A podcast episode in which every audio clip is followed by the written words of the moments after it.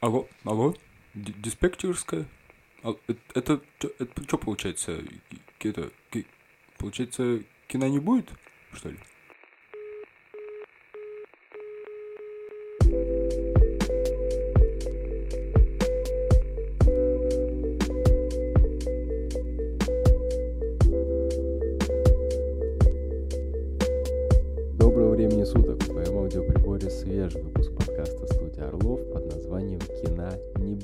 Сегодня ты главный гость этого подкаста. И вместе мы избавимся от главного страха всех кинозрителей одним простым примером. Но об этом чуть позже. Итак, фестивальное кино – недооцененная субкультура. Какое название придумал, чувствуешь, да, как тебе? Ну, Я бы сам на такой клюнул в таблоид, что ли, пойти работать. Эм, О чем это я? Поговорим мы о таком, не побоюсь этого слова, явлении, как фестивальное кино. Для неискушенного зрителя это не более чем сборище синефилов, которые что-то там смотрят, никому непонятно, еще и награды друг другу вручают, а потом хвалятся. Но что есть фестивальное кино для нас с тобой? Ведь если ты сейчас здесь, значит это не пустой звук, и ты не относишься к вышеописанным или не хочешь к ним относиться. Давай по порядку. Недооцененная субкультура. Оттолкнемся от названия, ведь оно по сути говорит само за себя. Но начнем с конца.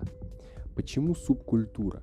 Вообще, что такое субкультура и какие элементы она должна содержать? Исходя из определения понятия, фестивальное кино и людей, которые его создают и интересуются, можно смело отнести к субкультуре.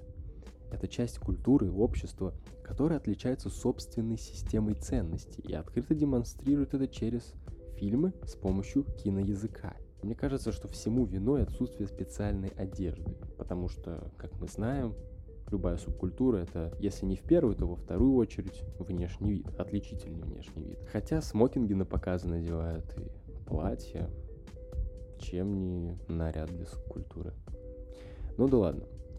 Вот так вот интересно получается. Но сколько последователей у этой субкультуры? Лично я знаю несколько человек, пальцев одной руки вполне хватит. А что так? Чем лучше? А хипстеры и эти ваши там всякие эмаготы, зиготы и как их там вообще? Немножко поворчу как бабушка, потому что непонятно. Думаю, работает это как боязнь неизвестности. Многие мои знакомые и друзья заочно считают фестивальное кино скучным, постным и вообще что там у Netflix вышло. И это как люди, которые боятся собак и при этом ни разу в жизни не погладили ни одну. И здесь мы вновь возвращаемся к названию подкаста, а именно к первому слову – недооцененное. Сегодня рядовые зрители фестивальное кино действительно стараются обходить стороной, и здесь, как я ранее уже сказал, проблема в самом подходе к вопросу. Ведь на самом-то деле они очень многое теряют. Но мы здесь, чтобы из сложного сделать понятное.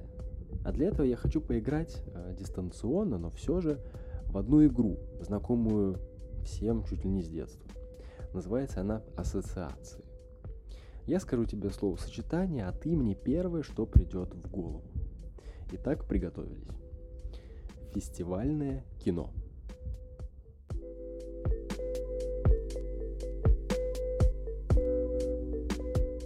Теперь поставь на паузу и напиши в комментариях свой вариант, я подожду. Окей, все равно сейчас не проверю, но ты же не будешь меня обманывать. Я скажу тебе свою версию, а потом мы сравним. Для меня фестивали безумно сильно похожи на показы мод. Не находишь? Причем как внешне, так и по существу. Давай разберемся, для чего существуют эти модные показы. Я до поры до времени тоже не понимал, что модного во всех этих конструкциях, которые бедные модели несут на себе. Да я же это в жизни не надену. Так я рассуждал, пока не провел эту аналогию и не объяснил для себя эти две странные вещи, хоть и никак не связанные. Я допускаю, что ты этот дзен уже познал, однако для полноты картины я все же объясню. Показы мод – это место, где дизайнер демонстрирует свою коллекцию одежды в первую очередь не с практической точки зрения, типа «бери и носи», а с точки зрения продукта искусства. Грубо говоря, одежда – это материал для воплощения задумки, как холст у художника и экран у кинематографистов. Этим же объясняется и чрезмерная эксцентричность и эпатажность нарядов. Они как бы не для тебя сделаны, не для того, чтобы ты их носил. Все это работает на идею дизайнера. Хочет ли он перенести зрителя в определенное место или донести свою мысль, показать отношение к чему-либо. Ведь зачастую, чтобы тебя услышали, нужно закричать очень громко, а в искусстве уровень громкости эквивалентен уровню провокационности. Я писал о догме 95, вот яркий пример того же заявления в кинематографе.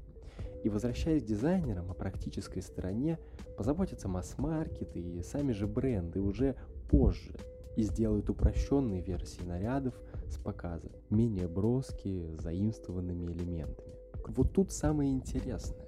Фестивальное кино – это тот же наряд с модного показа. Режиссеры, модельеры приезжают демонстрировать свои фильмы, коллекции миру, в каждом из которых заложена определенная четкая мысль. Возьмем за основу один из фестивалей и фильм «Победитель». Еще, кстати, большая проблема найти фестивальный фильм. Например, Роттердамский фестиваль в 2019 году выиграла китайская драма, и, конечно же, ничего в интернетах нет. Синопсисов, и не говорю уже даже про показы в кинотеатрах. Но возьмем что-то более знакомое. Возьмем Канский фестиваль. По мне так самый интересный. В 2019 году пальмовую ветвь увез с собой в Южную Корею фильм «Паразиты». Согласен, этот фильм уже нельзя отнести к разряду артхаусных, фестивальных, хотя все признаки изначально у него были. Во-первых, это корейский фильм. А как мы знаем, фильмы из Азии до нас доходят в очень маленьких количествах и не так сильно ориентированы на европейского зрителя. Он остросоциальный, что не так сильно нравится широкой публике. И достаточно неторопливый сам по себе. Порядка 7,5 секунд длится средний кадр. При том, что средний кадр в современном кинематографе сейчас длится 5 секунд. Это большая разница, поверь мне. И такой неторопливый монтаж, размеренный, это также является характерной чертой фестивального такого умного кино.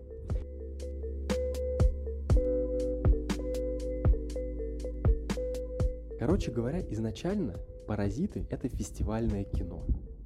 Представим, что это и есть какой-то странный наряд с показа. А теперь, как любую коллекцию модельера, нам остается разобрать киноленту на запчасти и использовать. Возьмем две составляющие – идейную и визуальную. Мысль фильма «Паразиты» лежит на ладони, социальное неравенство. Огромная пропасть между низшим классом и богатыми состоятельными людьми.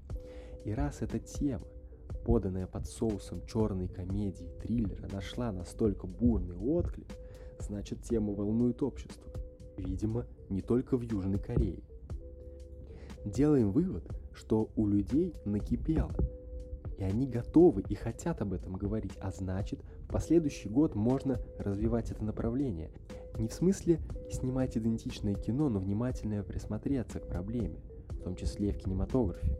Гении это все видят и подмечают раньше других. И как я уже подметил, визуально фильм тоже идет немного по иному пути, нежели современный кинематограф. Длинные статичные планы, размеренный стиль повествования, зритель как бы со стороны свысока наблюдает за героями, оценивая, осуждая и тех, и других, и богатых, и бедных. Интерес именно к такой операторской работе говорит о том, что зритель немного подустал от клипового монтажа и хочет банально подольше посмотреть на локацию, на героев. Конечно же, на все приемы стоит смотреть в совокупности с идеей, как и аксессуары лучше всего будут смотреться снарядом, для которого они сделаны.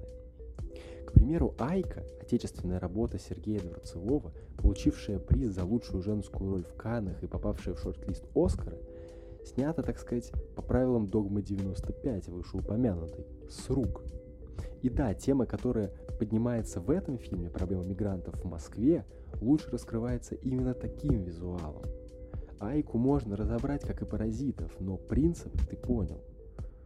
Таким образом, это подводит нас к мысли о том, что наряду с модными коллекциями, которые задают тренд на будущий год, до следующего показа, фестивали и фестивальное кино также задает тренды для кинематографа и как бы говорит нам, вот эта тема сейчас наболела. Или вот так вот снимать сейчас интереснее. Что касается российских фестивальных фильмов, эм, к ним у нас с тобой больше доступ, более открытый. И, и в кино можно сходить, и в интернетах, но лучше все-таки в кино. До зарубежных сложнее добраться, это факт, но по прошествии времени они вываливаются в доступ. Короче говоря, фестивальное кино это не монстр под кроватью. Если и так, то с ним можно легко подружиться. Стоит лишь постараться вникнуть. Как и в любую субкультуру. Ты становишься ее частью только когда примешь правила игры. И я их тебе сегодня вкратце объяснил. Страха добавляет то, что часто путают понятия фестивальное кино и артхаус. Это очень ошибочно. Вот андалузский пес — это артхаус. 14 минут полного трэша, прошу прощения, и сюрреализма. Естественно, ведь режиссер сам Сальвадор Дали. Не каждый фестивальный фильм можно назвать артхаусным, в том смысле слова, которое в это определение закладывается. Нечто странное, непонятное, экспериментальное. Но практически каждую артхаусную ленту можно назвать фестивальной. И вот в этом большая разница.